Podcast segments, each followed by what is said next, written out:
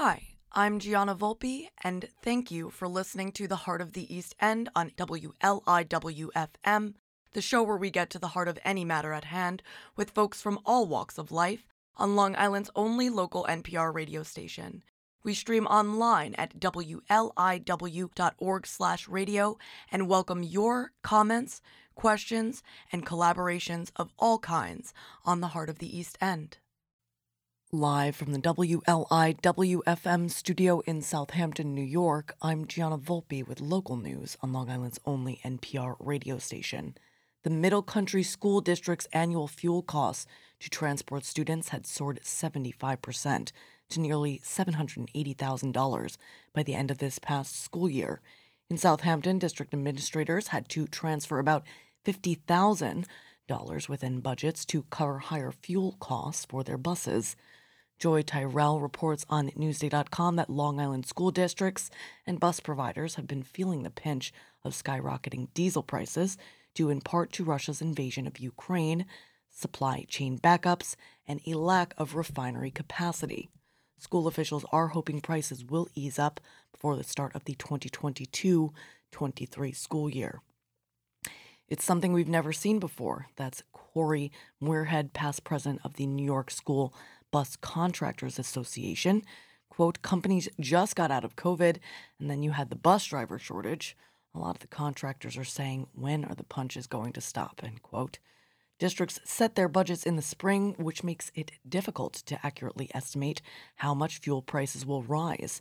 School administrators and bus companies already had dealt with driver shortages to start last school year and consolidated some bus routes while looking for efficiencies and ways to save money.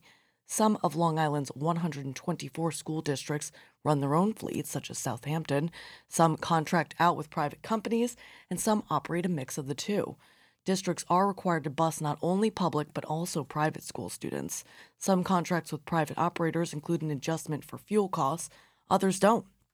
Robert Lowry, Deputy, Deputy Director the New York State Council of School Superintendents Association said transportation costs for 2021 22 were locked in by contracts before inflation really hit, so there likely will be a bigger and wider impact in the fiscal year that started July 1st. In Riverhead, another Riverhead nursery grower has been granted a conditional adult use cannabis cultivator license from the New York State Cannabis Control Board. Denise Civiletti reports on riverheadlocal.com that Van de Wetering greenhouses on Sound Avenue in Jamesport were among 20 growers across the state to be granted conditional cultivator licenses by the state board at its meeting yesterday. The new licenses bring to uh, 223 the number of conditional cultivator licenses issued by the state to date. The application period closed June 30th. Van de Wetering Greenhouses is a nursery grower of flowering plants and ornamental grasses that specialize in young plants that the company sells to other growers. The state has strict regulations governing the cultivation of adult use cannabis, and the regulations limit the cultivation area to not more than 20,000 square feet. Van de Wetering Greenhouses is the third grower in the town of Riverhead to be approved uh, for a conditional cultivator license. The first uh, to gain approval was Plant Connection on Sound Avenue in Jamesport, who also own and operate Jamesport Farm Brewery. The second was Peconic Growers in Riverhead, who also own Bianchi Davis Greenhouses on Dr. Path, where they grow orchids. Speaking of Riverhead, local legendary journalist and author Karl Grossman will be speaking tomorrow at 1 p.m. at the Suffolk County Historical Society Museum in Riverhead with Dr. Chris Verga about their new book, Cold War Long Island, which chronicles Cold War activities on Long Island, including the establishment of bases for nuclear tipped missiles in Rocky Point and Westhampton, and proposed Plum Island animal disease uh, center research on the use of biological warfare to destroy livestock in the Soviet Union seven decades ago. During Saturday's presentation, the authors will be comparing the old Cold War to the current hot war now raging through Ukraine. That's tomorrow at 1 p.m. in the Suffolk County Historical Society Museum in Riverhead. And finally, multiple shark sightings in Nassau County off Tobay Beach by lifeguards and police Thursday afternoon forced the beach to close at least through this morning. Uh, Oyster Bay Town officials said about 1:20 p.m. yesterday, lifeguards spotted a shark swimming about 30 yards from shore and immediately cleared the water and closed the beach to swimming, according to Oyster Bay Town Supervisor Joe Saladino. Meanwhile, in Suffolk County, swimming at Robert Moses State Park beaches resumed following a shark sighting earlier Thursday morning. Vera Chinese reports on Newsday.com that the shark sightings yesterday were the latest in a string of reports of the predators off Long Island beaches so far this month. Multiple people have been bitten. One of the victims, lifeguard Zach Gallo, returned to the stand at Smith Point County Park in Shirley yesterday. No worse for the wear just 11 days after being attacked by a shark. Gallo, 33 of Bayport, felt a bit of apprehension as he pulled up for work, but that washed away as soon as he returned to the ocean. He said, quote, Once I was in the water, I was just happy to be back, Gallo said during a news conference with Suffolk County Executive Steve Bellone at the beach on Thursday. My fellow guards and I were yelling who's ready for round two.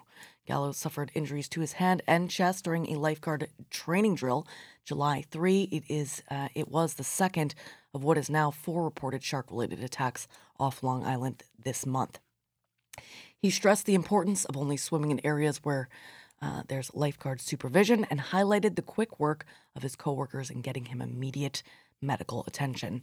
Quote, I can't thank my colleagues enough for coming to help me when I needed it at one of the most vulnerable times in my life. End quote.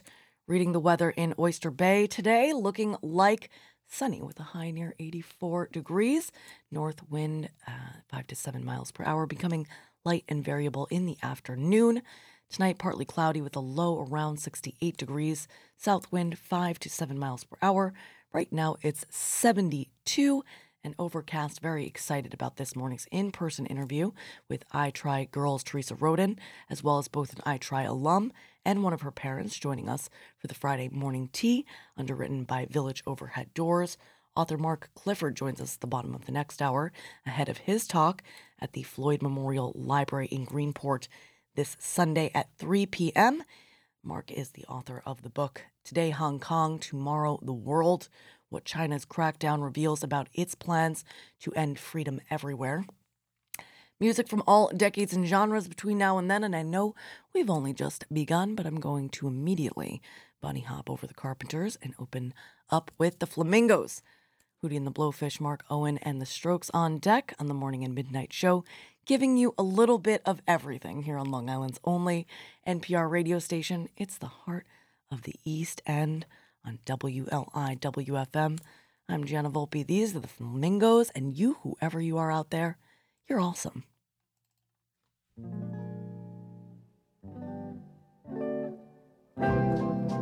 My love must be a kind of blind love.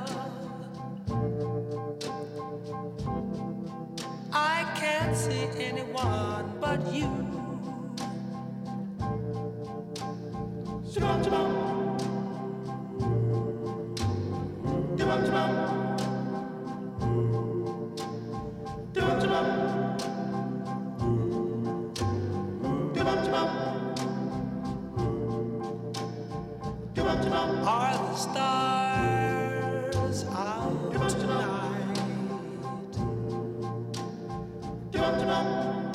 I don't know if it's cloudy or bright.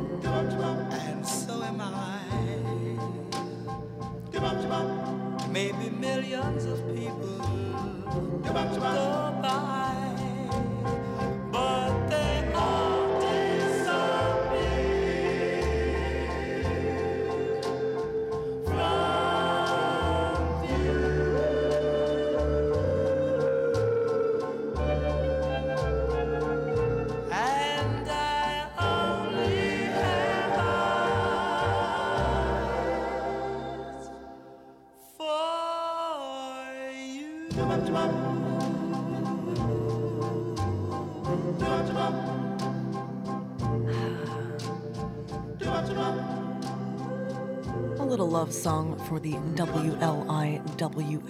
audience this morning. That's exactly how I feel about what I do for you right here in the WLIWFM studio.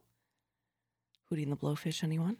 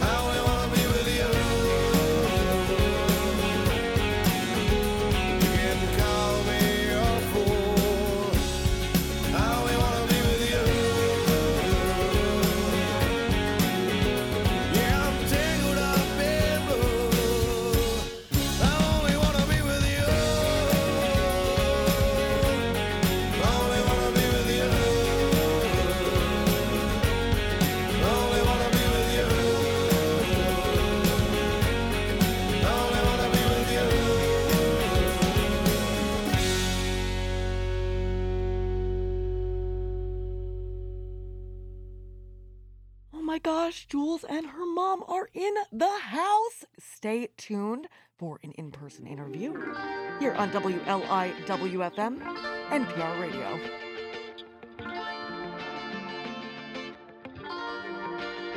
Oh, I can tell you what you're thinking by the look on your face.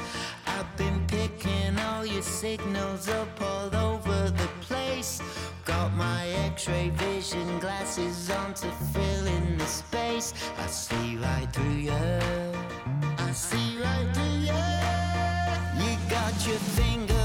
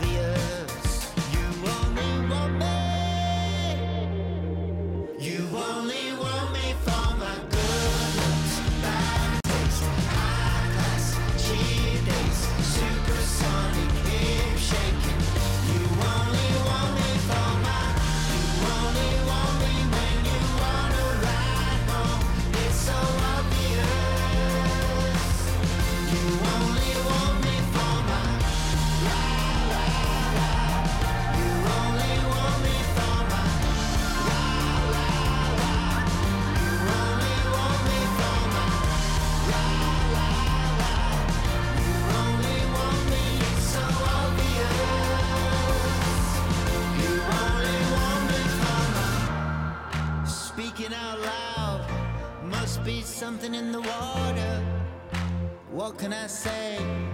Hey, what can I tell you? Got no excuses for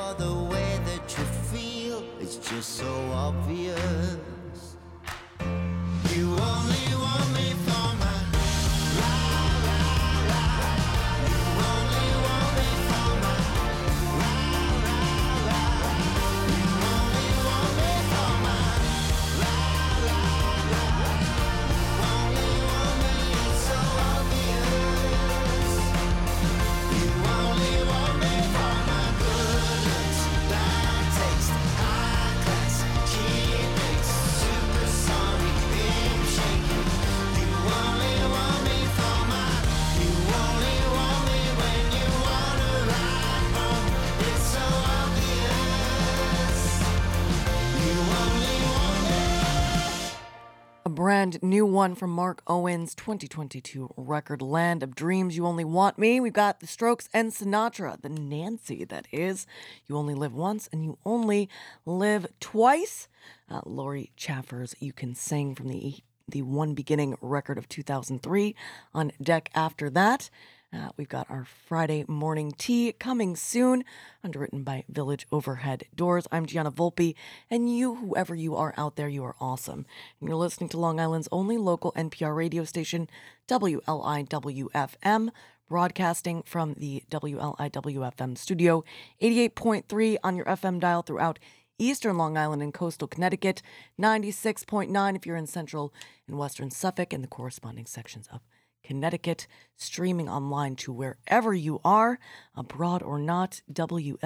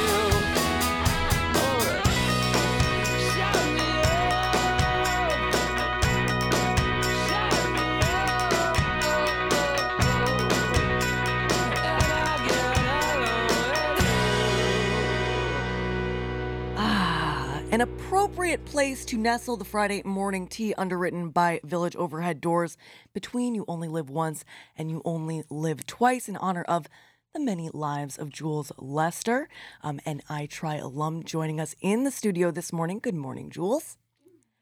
And you can just go real close to the to the microphone. We're having fun in the studio this morning with Jules, her mother, and i-tri uh, uh, founder and executive director, Theresa Roden. First of all, Theresa, can you tell us, did you just go on the Today Show? I think so. I'm getting some text messages, so I think it must be airing. I haven't seen it yet. But yes, we were featured on this morning's uh, third hour of today. So it's pretty exciting. So um, let me know, try press the on button on there. I want to see if that makes any difference. You see the button, it says big one that says that says on, yes, I can do that. Oh, so it didn't make any any difference. So it must just be. Oh, I see. How about now? Let's see. How's How's that? that? my so gosh. much better. You can hear me, world? You can hear. I can hear you. All right. So so let's talk about first of all, uh, Jules. You're a graduate of East Hampton High School. You participated in i-tri from sixth through eighth grade at Montauk School, and I want to talk about how much of a game changer that was for you because while kids may be mean, bullying tactics kind of take a sophisticated turn through those years. Can you talk a little bit about your story, about uh, what it was like for you, and what how i-tri uh, made a difference or not? Yeah. So the way kids were kind of mean to me was I was excluded a lot. And so um I I tried to give me a place so that I could be included and I felt like I had a family there. And Theresa and Alyssa and all of the coaches made me feel welcome and accepted, which was something I wasn't necessarily feeling at recess or in gym class or in the classroom. And so I watched my peers be able to form these really strong bonds with each other, but I wasn't feeling like I had that. Right. And when I entered i-tri, I was able to get that strong bond and have those connections, and that really changed my life. You know, and it's so funny because it's such a simple thing, but can you talk about the difference that it did make, or can you imagine where things might have gone if you didn't have that outlet, that connection, that that guidance toward creating connections with other kids? Yeah, so if I didn't have i-tri, I think I might have gone into a really dark place where going into high school, making friends would have been even more difficult for me. Um, because I had i-tri, I was able to walk into band class on the first day and sit down next to another kid I recognized from i-tri, and we became friends, and we've been close ever since that first day of band class, where we just sat together because we recognized each other from i-tri. Beautiful stuff. Now, Becky, uh, your mom, Becky Lester, can we just have you uh, talk a little bit here from your perspective, uh, what you were seeing before i-tri and uh, through the experience? Yeah, I just noticed Jules was really struggling in middle school, and um, once she got to i-tri, it made a huge difference. Like um, she came home happy, brings tears to my eyes because it was a really trying time for her. And I feel like Theresa and Alyssa and all the coaches gave her this motivation and um, made her feel accepted in a time where she did not ever feel accepted. And um, it made a big difference. It helped her in so many ways. It brought out her smile again that we had missed for a long time. And um, I think it gave her the ability to know that she was important and to be successful in everything that she did. And she's great at public speaking now.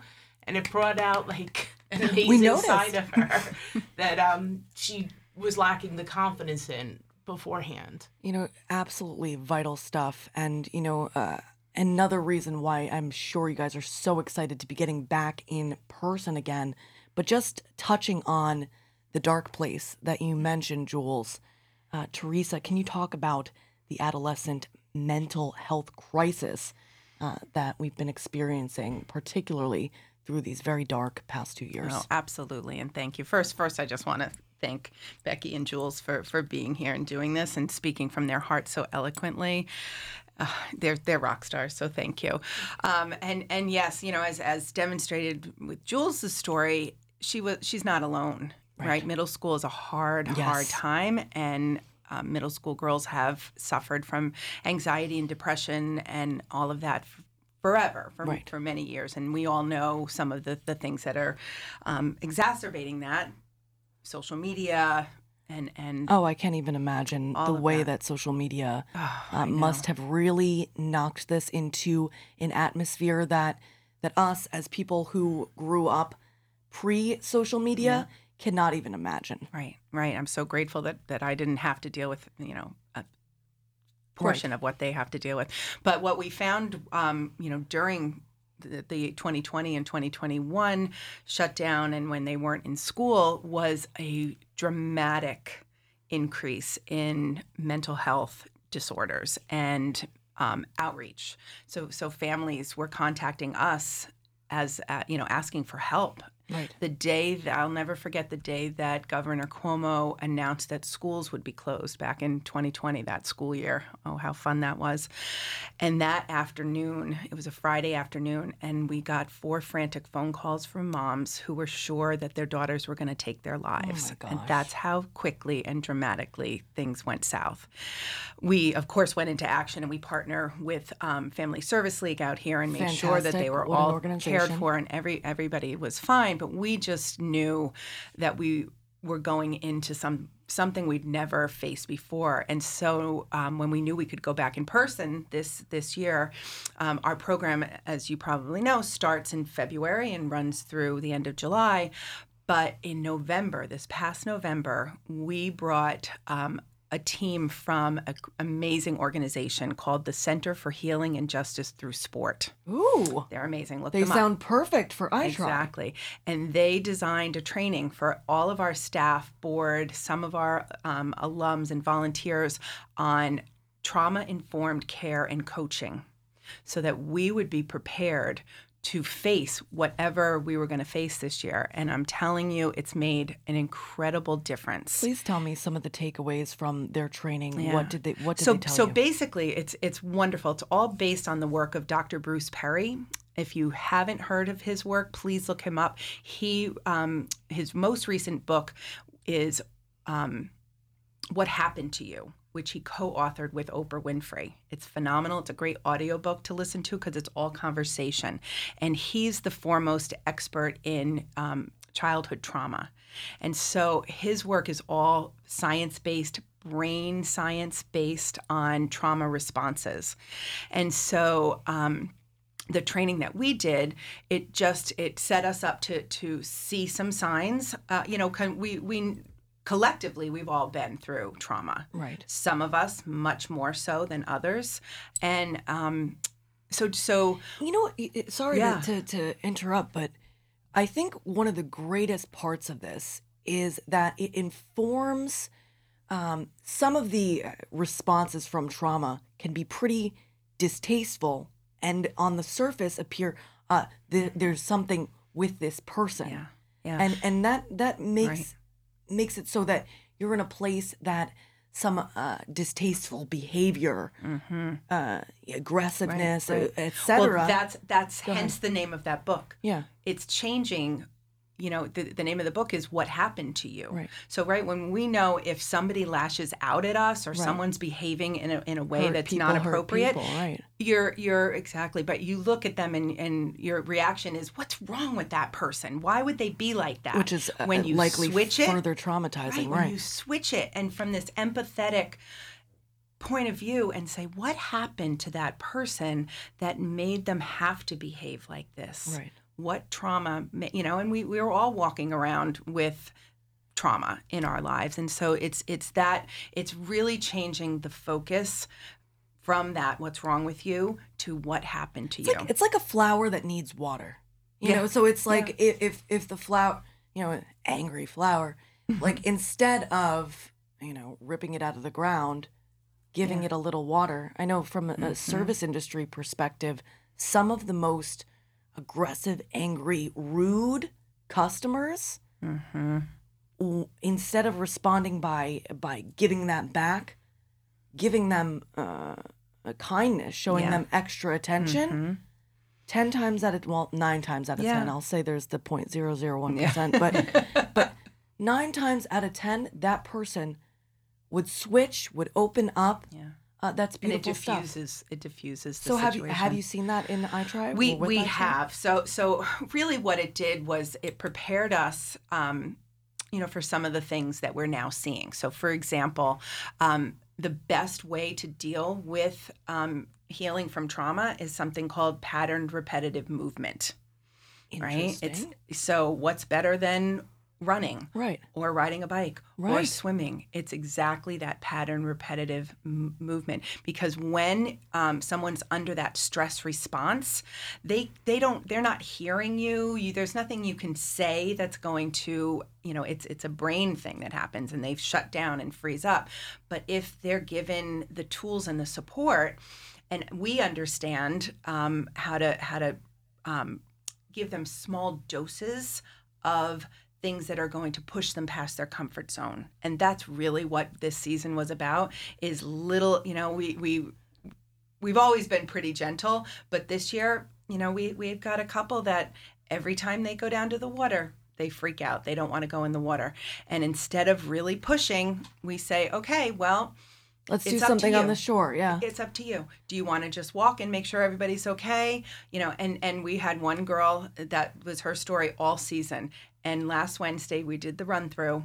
Guess what? She got in that water. She swam the whole thing. She went out on the bike. She rode the whole thing. She finished the run. Beautiful. On tomorrow, she will cross the finish line. But it was her choice, giving choice, giving loving support. We have a line in i-tri, right? That that the girls who are the hardest to love are the ones who lo- need your love the most. Oh, Yeah, and that's I that's that. that's what we do.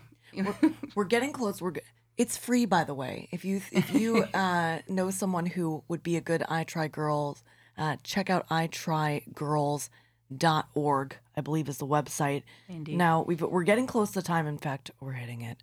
uh, so let's let's we'll be a, a bit quick. I definitely want to ask you, Jules, what's coming up for you? I know you just graduated high school. Yeah, so in the fall I'll be heading to UConn. Nice. Yeah. Um, and I'm gonna major in chemistry. Very cool. Yeah. Okay, so so tell me tell me everything. First of all, we need more people like you getting into the sciences, getting into chemistry. What is your what's your dream? What do you hope uh, to focus on, or or do you care? What do you, what are you interested in? So I hope to become an emergency room doctor and work in there. And I want to come home to to work either in Southampton or Stony Brook or somewhere close. I love you. You are amazing. Did the pandemic and what you experienced as a young person these past two years inform that decision? Yeah, I definitely saw a lot of people hurting, and I know how much having somebody who's understanding being there at your bedside when you're not feeling so well um, can mean because when I was young, I went into anaphylaxis. So having that experience and watching the pandemic and how that progressed really informed that decision. Jules Lester, everybody. Okay, so what's going on tomorrow, Theresa? I know we're running out of time. Ah, tomorrow's our big day. So, tomorrow is the Hamptons Youth Triathlon, which is open to all kids 10 to 17 at Long Beach in Sag Harbor, New York. And we are in for an exciting day. That's the culmination for all of our i-tri kids. And we welcome any kid to come down and participate, give it a try. Very cool. Becky, before we let you guys go, is there anything that you wanted to to add? No, I just think uh, i-tri is a great program, and I think anybody's child should get involved with it. Uh, it's a, like a family away from your own. So, Theresa and Alyssa and all the coaches, Sharon, everybody took Jules under their wing and made her feel comfortable and accepted. And she got out of her comfort zone and did things she never thought she would do. So, I encourage all young, you know, athletes to get involved. I agree. And I am excited for everybody's second life out there. Remember, you don't just live once, you can live twice. I'm Gianna Volpe. That was Theresa Roden, uh, Jules, and Becky Lester. And you, whoever you are out there, you are awesome. And you're listening to Long Island's only local NPR radio station, WLIWFM.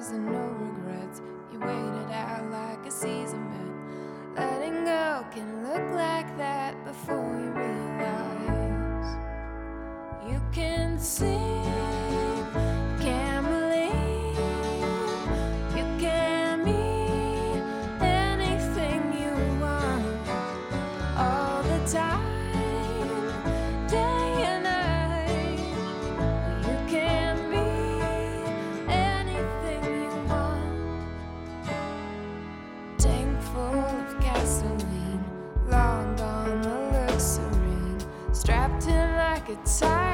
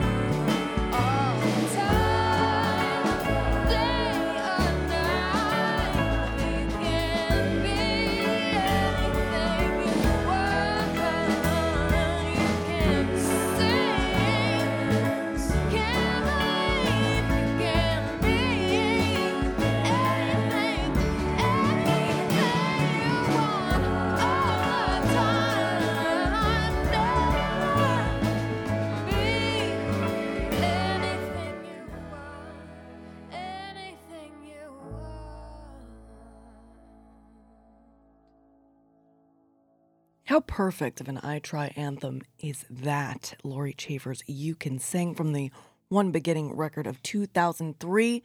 Still reeling from our Friday morning tea, underwritten by Village Overhead Doors. What a gift!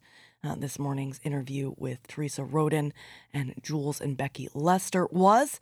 Uh, I've got a little bit of something different for you. It's a single from Marshmello and Juicy J featuring James Arthur. It's you can Tr- you can cry. I've got um, let's see, Jillian Steele's "You Can Have Him," a single, and then uh, just to be fair, Waylon Jennings' "You Can Have Her." From 73, I'm Gianna Volpe, and you, whoever you are out there, you're listening to the Morning and Midnight Show featuring music from all decades and genres and interviews with folks from all walks of life all on all because of you, the listener of WLIWFM, uh, Long Island's only NPR radio station. We'll be back.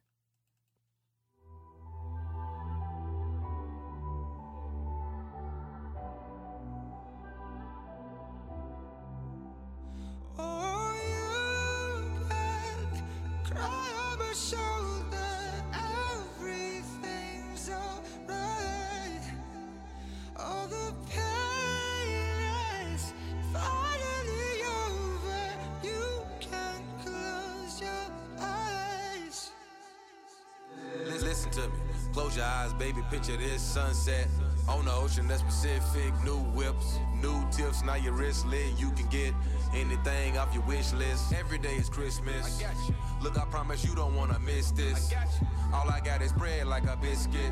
Got a secret location unlisted. We can get twisted. I don't wanna wait. I don't need a break. You just bring the gift. I'ma bring the cake. Go for two rounds. Light a spliff. You land next to a star. Make a wish. I got something you can ride if you need a lift.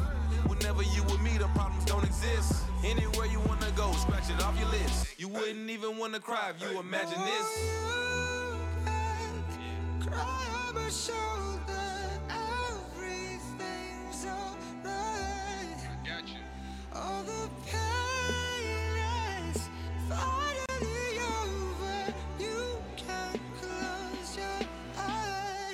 up late night calling. I was up late night balling. Almost made you wanna throw the towel in. Almost made you wanna trade the style in. Counting up hundreds by the thousand. Hundred stacks, run it back, Hester. Double up, one more time, no pressure. I believe in you, so you next up. I put diamonds in your cross, God bless you. You put the work in, you deserve that. Hard work pays off, I know you heard of that. Slow it down, let me show you how to work that. That coupe you was dreaming about, you can swear that. You just gotta take a chance, take control of that. You just gotta chase the dream, get a hold of that. Then you putting overtime, nothing over that. Then you do it one more time, gotta run it back. Cry.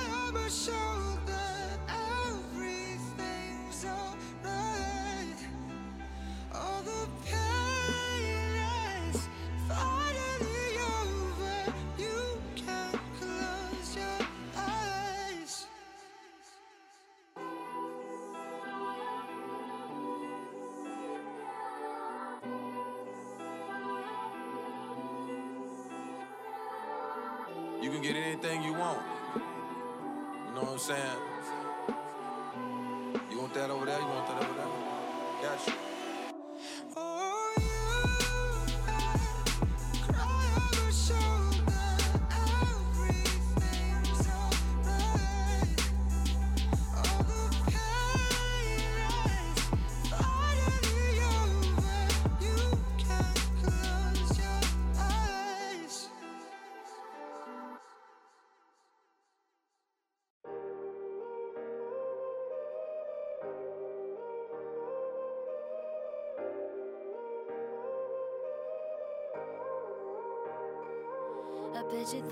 you made it. You found the one and you're saving. Empty bottles of wine from your first date. Girl, he's taking me and having Nashville to that place. I bet you think that I hate you. But really, I should thank you for taking him off of my hands when you did. You really did me a favor. And And trust me, in a couple months we'll be drinking about it. But for now, yeah, you can have him, you can keep him. Tell everyone you stole my man. You can have him, cause I'm leaving you with everything that I can't stand. Like a shitty taste of music in his grandpa's. The cheap girl only uses in his dirt back fence.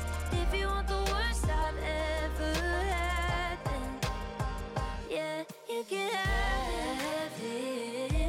Ooh, yeah, you can have it.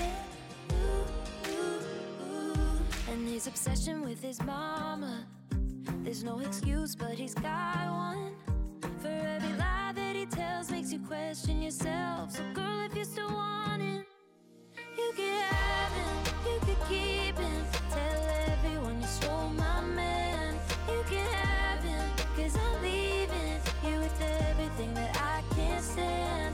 Like a shitty taste of music in his grandpa's Benz. The girl only uses in his dirt fence.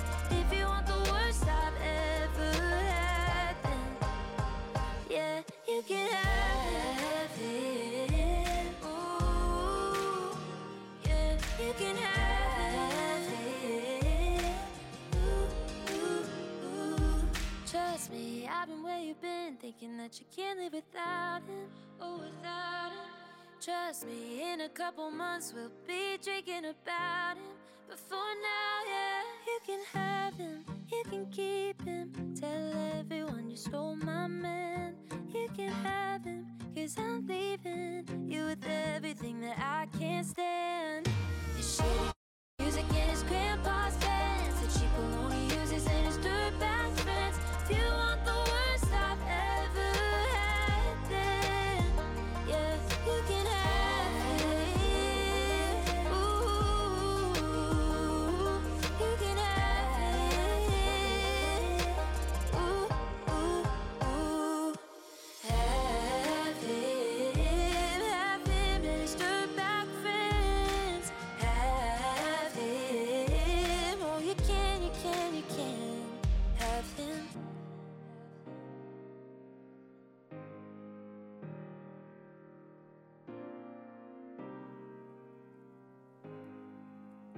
Waylon Jennings leading you into the NPR news break at the top of the hour.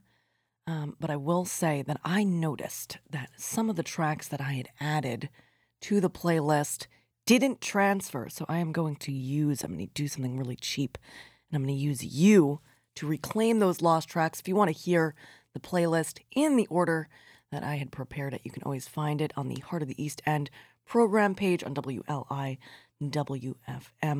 WLIWFM.org. Uh, it looks like we're going to be reclaiming Bay City Rollers, uh, Colin Hay, and possibly Chapel Hart. I'm Gianna Volpe. This is Waylon Jennings, and you, whoever you are out there, you're awesome. And you're listening to WLIWFM, NPR Radio.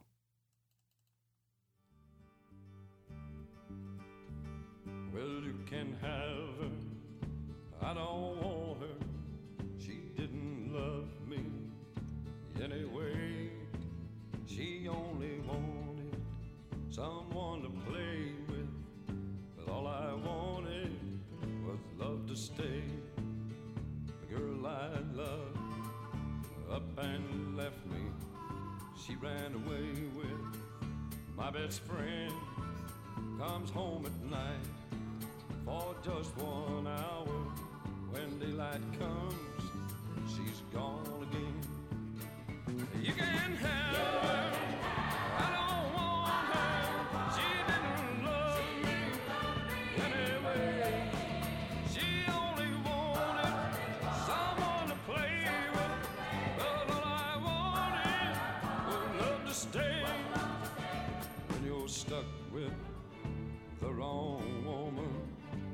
There ain't much that you can do.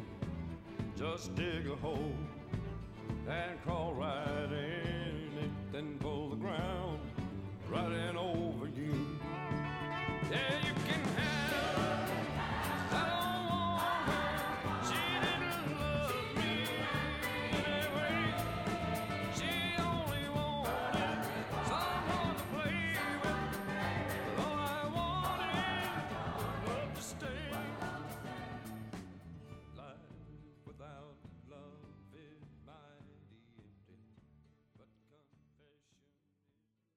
With Long Island local news, I'm Gianna Volpe on WLIWFM. The New York State Board of Elections has rejected Republican Lee Zeldin's bid to gain an extra ballot line in the governor's race by reviving the old Independence Party line. Yancy Roy reports on Newsday.com that New York is among the few states that allow candidates to appear on the ballot multiple times under the backing of different parties. Congressman Zeldin from Shirley, Long Island, along with the entire Republican ticket, had submitted about 52,000 petition signatures to run as Independence Party candidates, which would have been about 7,000 more than they needed to qualify. But the board, following up on an assertion that thousands of signatures were merely photocopied duplicates, threw out nearly 13,000 signatures, leaving Zeldin shy of the 45,000 minimum. The Zeldin petition signatures were challenged not by Democrats, but by the Libertarian Party. Quote, Republicans talk a lot about election integrity, but the Zeldin campaign attempted to fly under the radar and submit over 11,000 fraudulent signatures in an attempt to get a third line on the ballot. Andrew Colsty, the Libertarian secretary, said in a statement. Zeldin spokeswoman Katie Vincenz said in an email to Newsday, quote, being nearly an entire grassroots effort, we haven't reviewed all the petitions nor the specific objections associated with them. In the final few days leading up to the filing deadline, tens of thousands of signatures from all over the state had to be immediately turned into the Board of Elections, end quote. In other news, recreational cannabis dispensaries are one step closer to taking off under regulations approved yesterday, though some potential applicants complained the hurdles to qualify have been set too high. Sarina Trangle reports on Newsday.com that the regulators aim to allow New Yorkers to apply for the first batch of retail licenses this summer, paving the way for legal recreational sales before the end of the year. The initial uh, conditional credentials will be reserved for New York business owners who were impacted by the prohibition of marijuana and vocational nonprofits, according to the State Cannabis Control Board, which approves medical and recreational marijuana policy.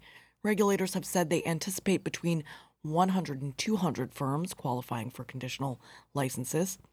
The state is launching a $200 million fund to help entrepreneurs who secure this credential find, lease, and set up shops.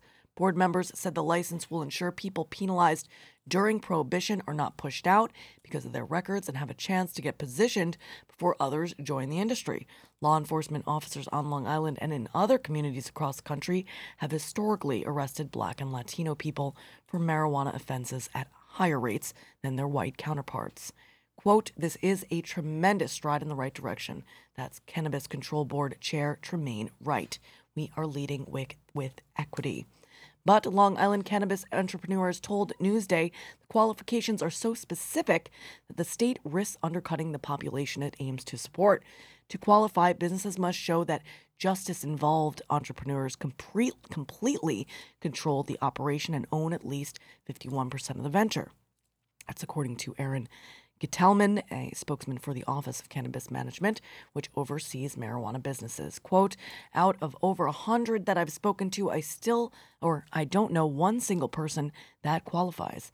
That's Osbert Arduña, a Suffolk resident who is on the uh, executive board of the Tri State chapter of the National Hispanic Cannabis Council Trade Organization and a member of a similar state group. I don't know anyone at all. Zero. Applications will open later this summer, sometime after early August, Ghitelman said. And finally, Long Island school districts are feeling pinched at the pump and wary of fuel prices this coming fall and how higher costs will affect transportation services for students during the 2022 23 term. Joie Tyrrell reports on Newsday.com that part of its, uh, as part of its regional transportation system, Eastern Suffolk BOCES transported 3,900 students daily from home to school and back in 2021 22 to more than 100 schools, covering about 5,000 miles per day, according to Ryan Ruff, the COO for Eastern BOCES. Eastern BOCES recently learned that two of the three companies it contracts with cannot provide that service going forward. Eastern BOCES, which serves more than 50 districts, budgets a year ahead due to the complex nature of its transportation routes. Two companies said, I can't keep the business at this price, Ruff said, adding that Eastern BOCES will be seeking requests for proposals for those routes and expects them to be considerably higher because of what happened with the fuel and labor costs. In Southampton, gas for the bus, bus fleet rose 40% in one year, and for the diesel buses, that price went up 50% in a year's time. The district, which runs its own fleet of buses and enrolls 1,389 students, had to budget $50,000 more for transportation for the school year that just ended, from 100 to $150,000 for fuel costs alone. Quote, we depleted the budget allowed for fueling our buses by early spring of the past school year. That's Jean Mingo, the Southampton District's Assistant Superintendent for Business.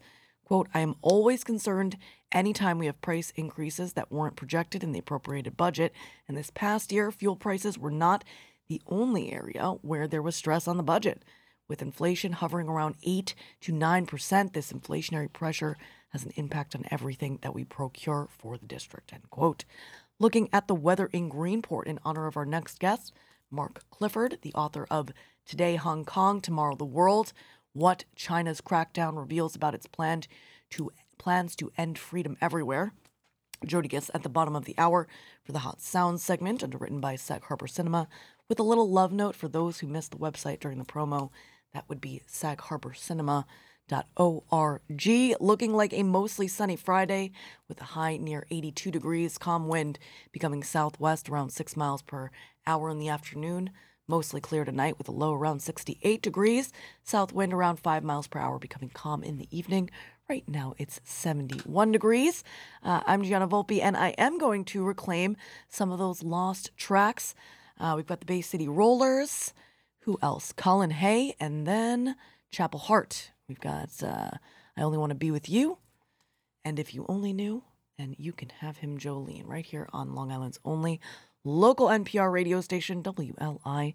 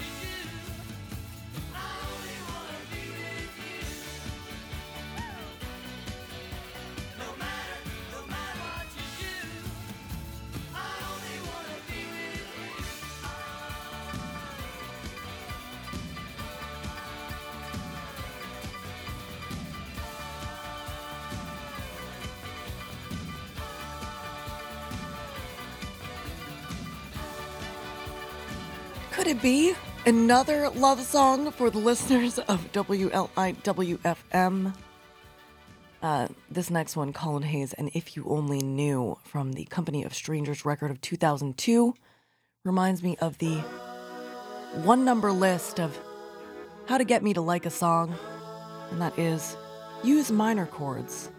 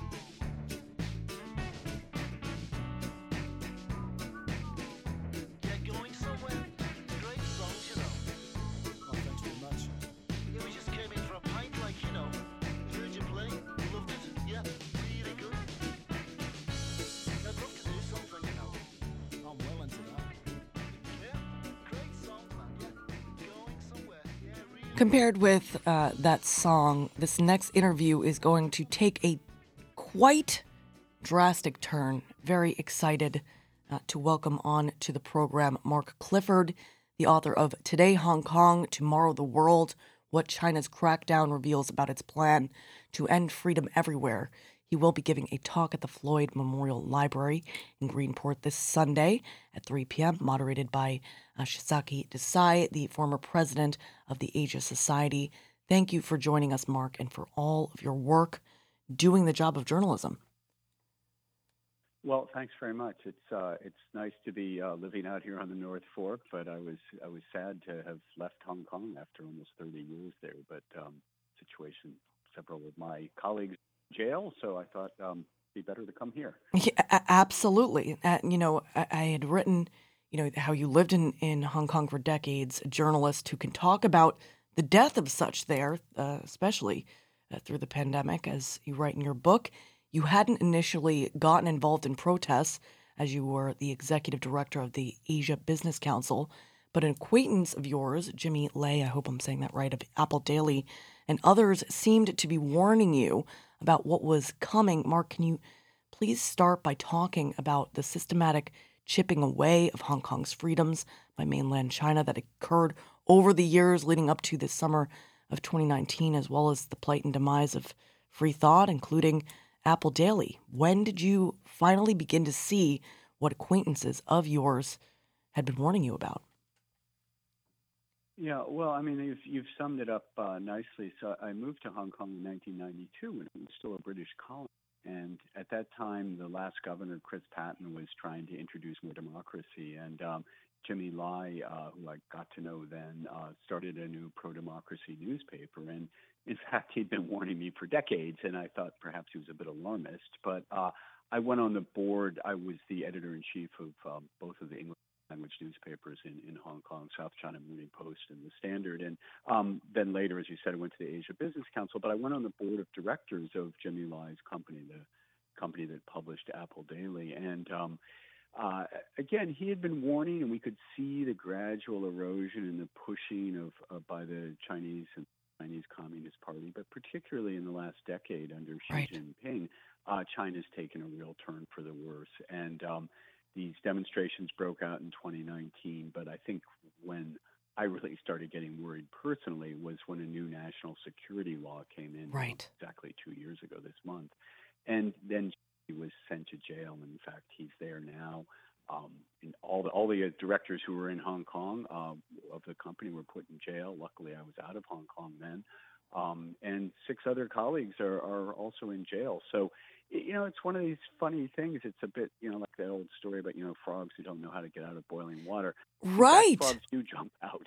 And I guess I was lucky enough to have kind of inadvertently happened to be back here. Um, and when Jimmy um, was in prison, and and uh, my name was thrown around by the prosecutor for I thought quite stupid reasons. But anyway, they put people in jail for anything these days. Right. And, um, I, I think the hard thing, you know, it's so nice. I live out on the North Fork. It's so nice out here, and it's hard to draw the connection. What is what's going on in Hong Kong or China have to do with anybody here? And really came home to me um, when I, I coincidentally met a young woman uh, whose boyfriend had died in the fentanyl poisonings, the ODs, last August. And you know, we had people in I think 48 hours from Greenport, Southold, East Marion Shelter who Yes.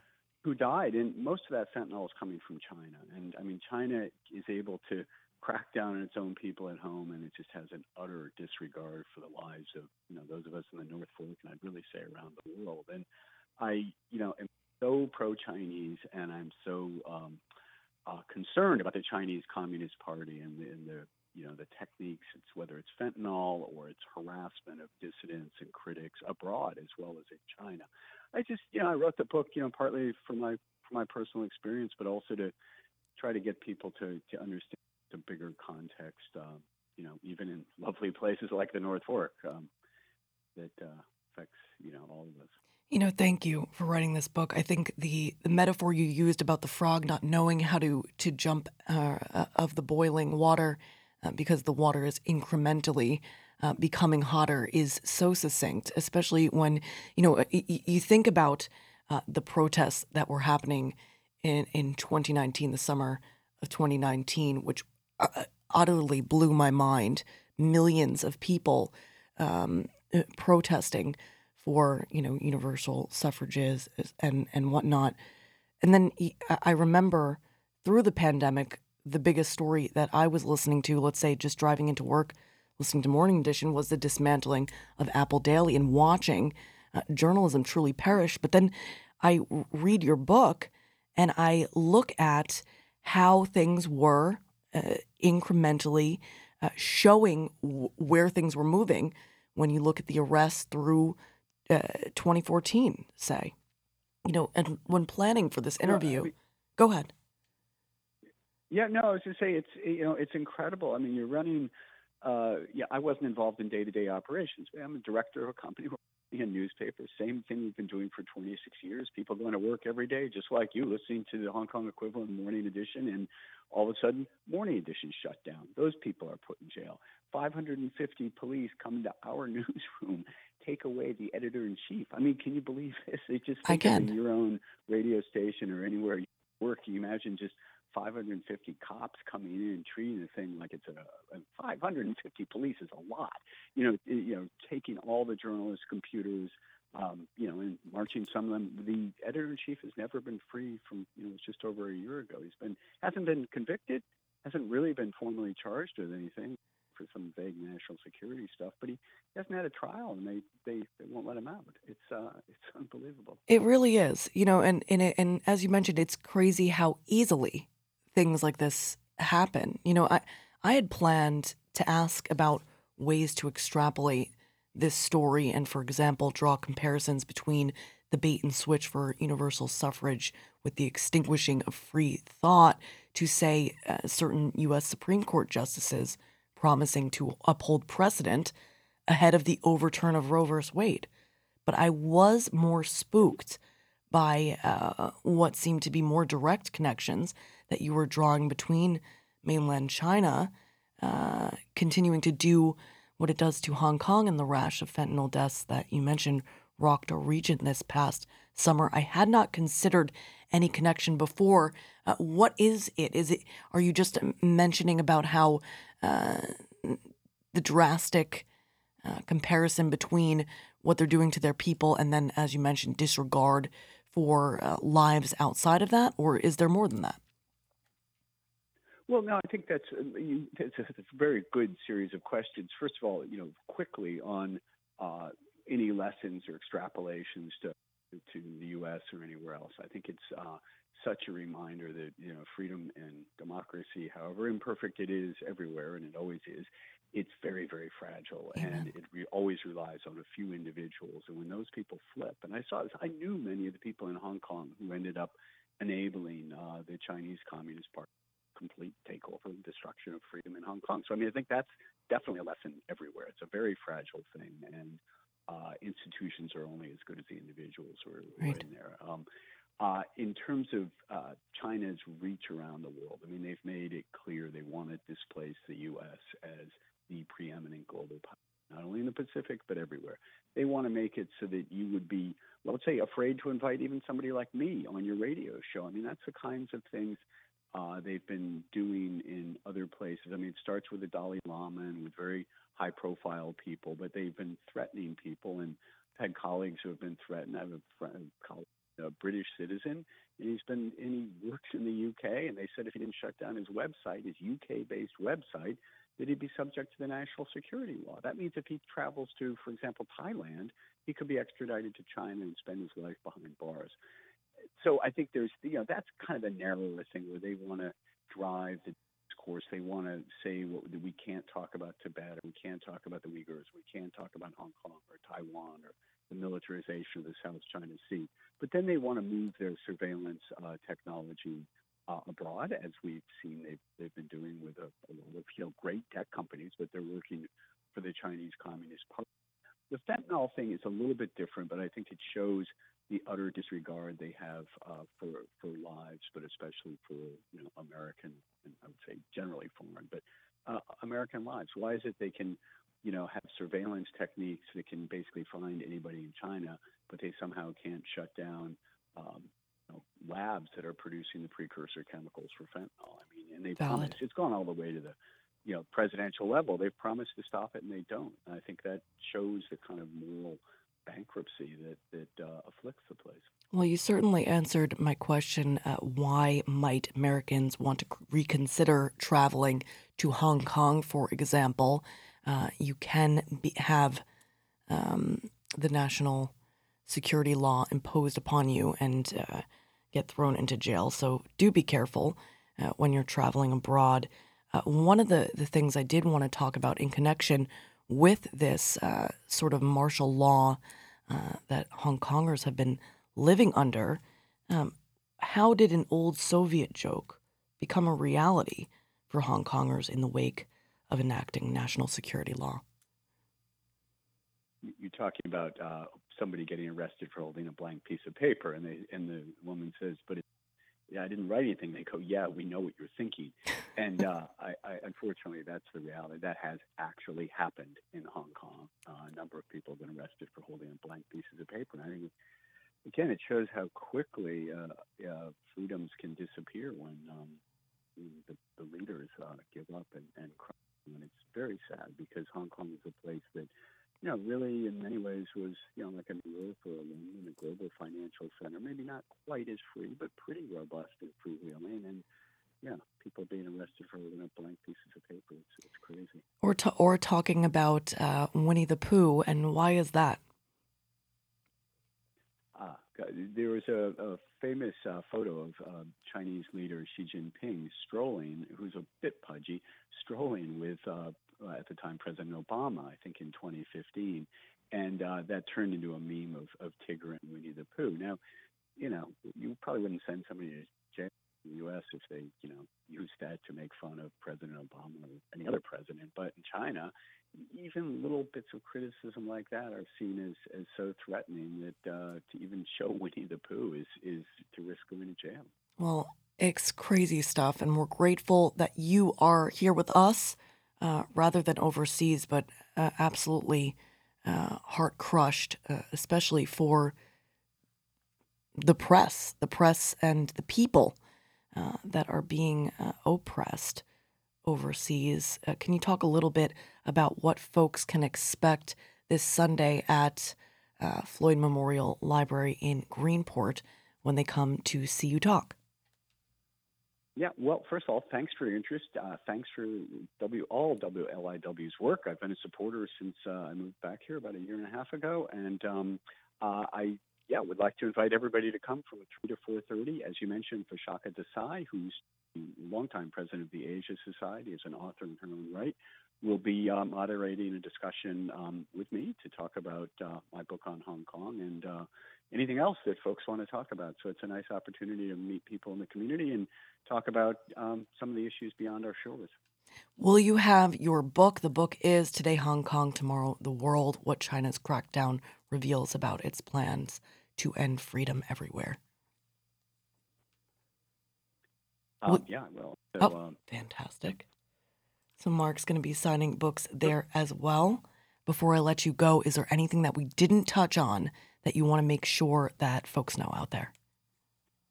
Well, I just think it's so important for Jimmy Lai and the people in Hong Kong to just be remembered by the rest of the world. I mean, it's the world's a big place. There's a lot of bad stuff going on, but um, what's happening in Hong Kong today really is a kind of roadmap for what China would like to do. And China's not invincible, so I think we need to all do our bit to um, remember political prisoners in Hong Kong, to think about China and, and what they're doing, and to fight for freedom in whatever way is meaningful for us. I obviously have a particular interest in Hong Kong and China, but um, as you pointed out, it's a it's a global uh, continuing struggle. So I really appreciate your interest and uh, hope forward to uh, look forward to seeing um, people on Sunday. It's our honor, our, pl- prev- uh, our pleasure, and our privilege uh, to be doing the job of journalism. I'm Gianna Volpe. That was Mark Clifford. This is Chapel Hart, and you, whoever you are out there, you're awesome. And you just heard the Hot Sound segment, underwritten by Sag Harbor Cinema, here on Long Island's only NPR radio station, WLIWFM.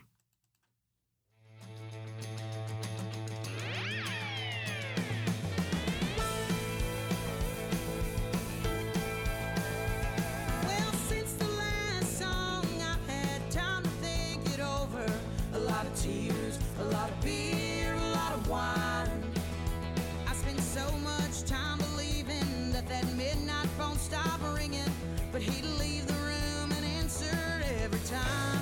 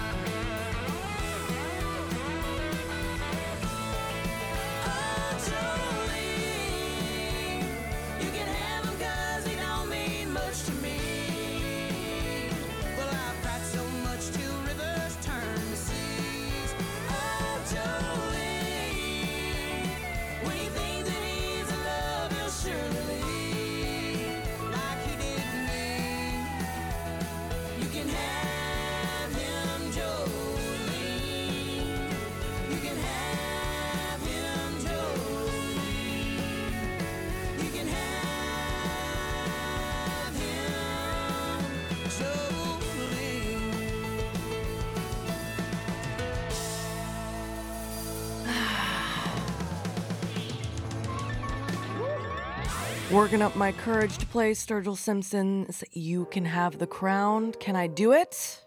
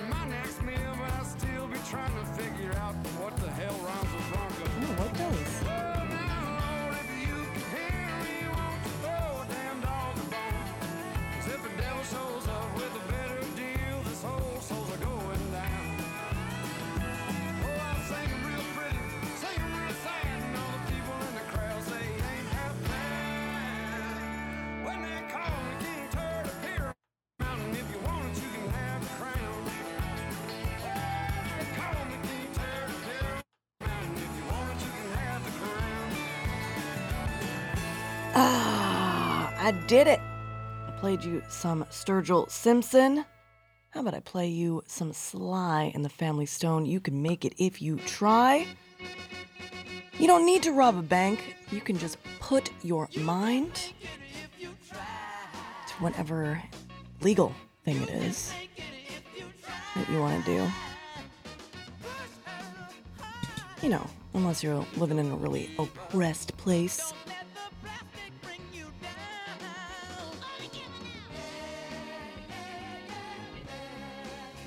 Faces and the Moody Blues on deck. 19 minutes before the NPR news break. And the end of this edition of The Heart here on WLI WFM.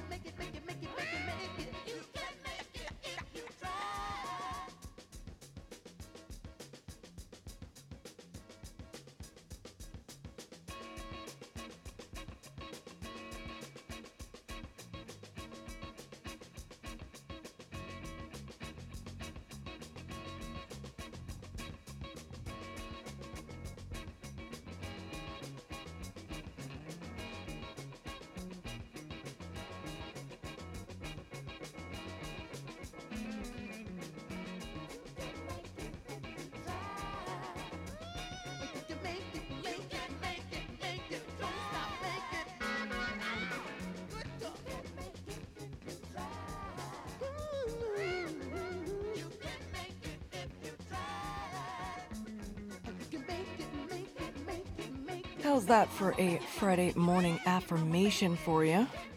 You can. You can make it if you try. This next one, you can make me dance, sing, or anything, even take the dog for a walk, mend a fuse, fold away the ironing board, or any other domestic shortcomings. I'm Gianna Volpe. This is Faces. And you, whoever you are out there, you're fabulous on this Friday morning on WLI WFM.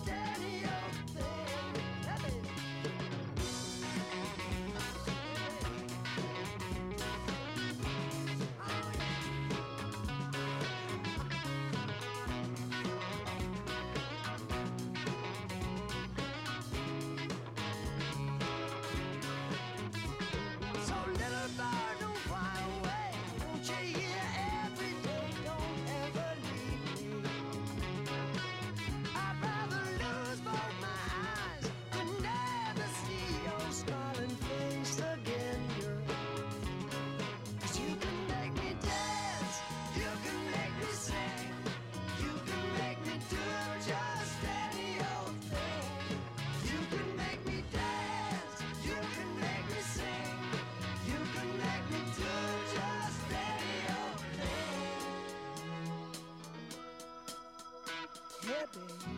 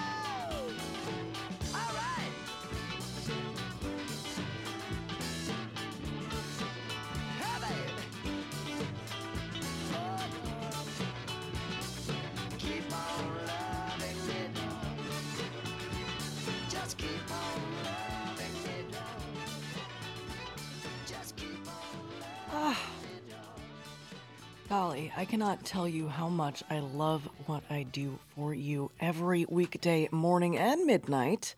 Uh, we this next one is one uh, many of you know, and the following one, I imagine one next to nobody knows, and I imagine was probably written by uh, a father as a lullaby to their child.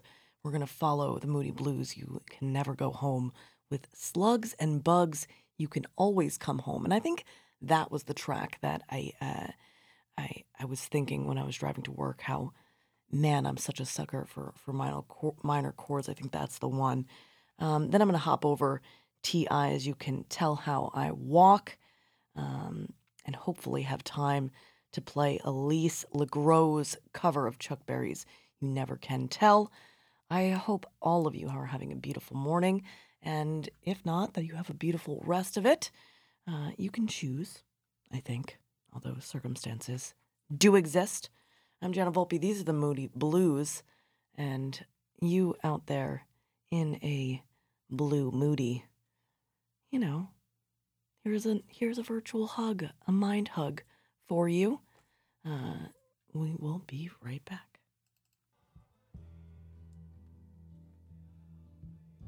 Deep bow to our guests this morning Theresa Roden, Jules and Becky Lester, and Mark Clifford, as well as our underwriters.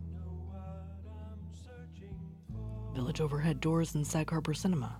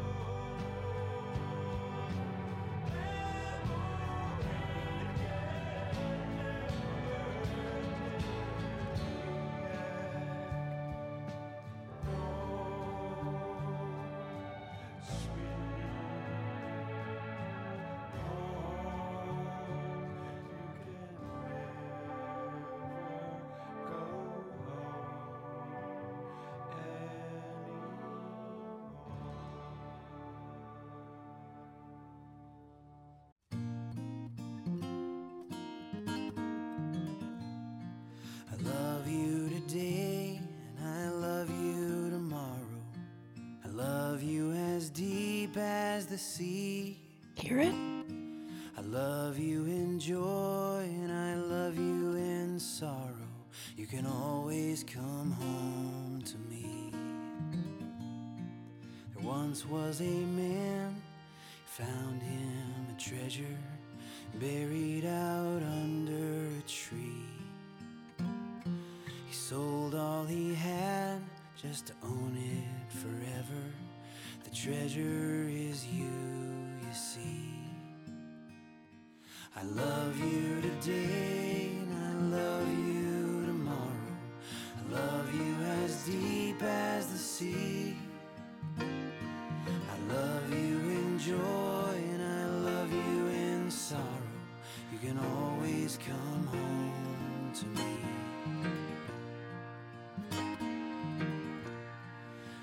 once were some sheep safe on the farm. One little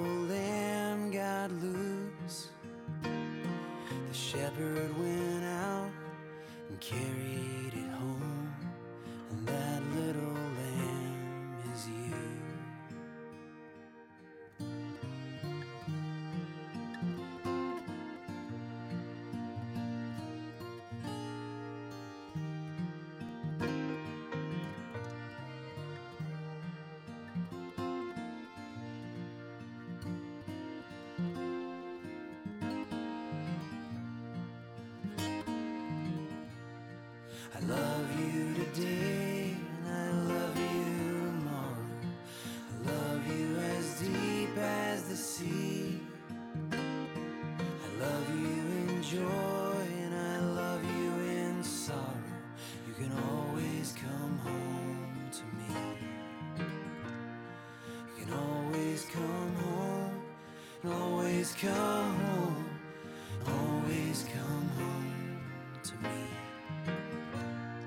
That's the truth of it. That makes three love songs for the listeners of WLIWFM this morning. I'm Gianna Volpe, and I really mean it. You can always come home to Long Island's only local. All right, wait a minute, Lise.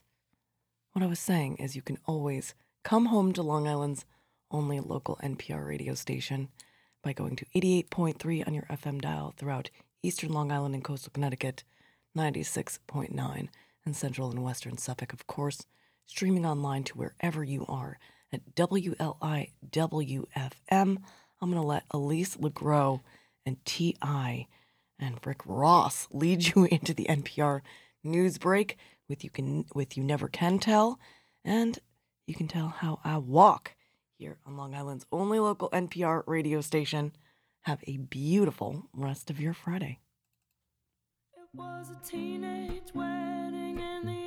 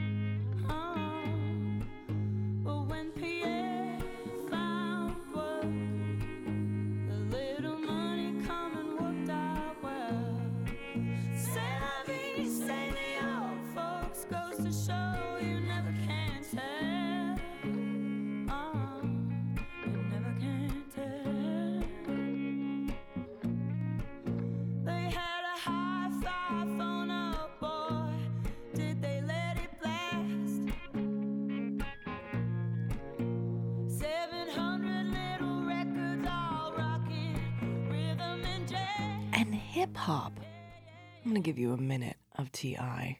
just for funsies. I'll play I'll plan another playlist around that cover. I can't believe I'm doing a straight minute of this. You can tell how I walk, I'm boss. It's true.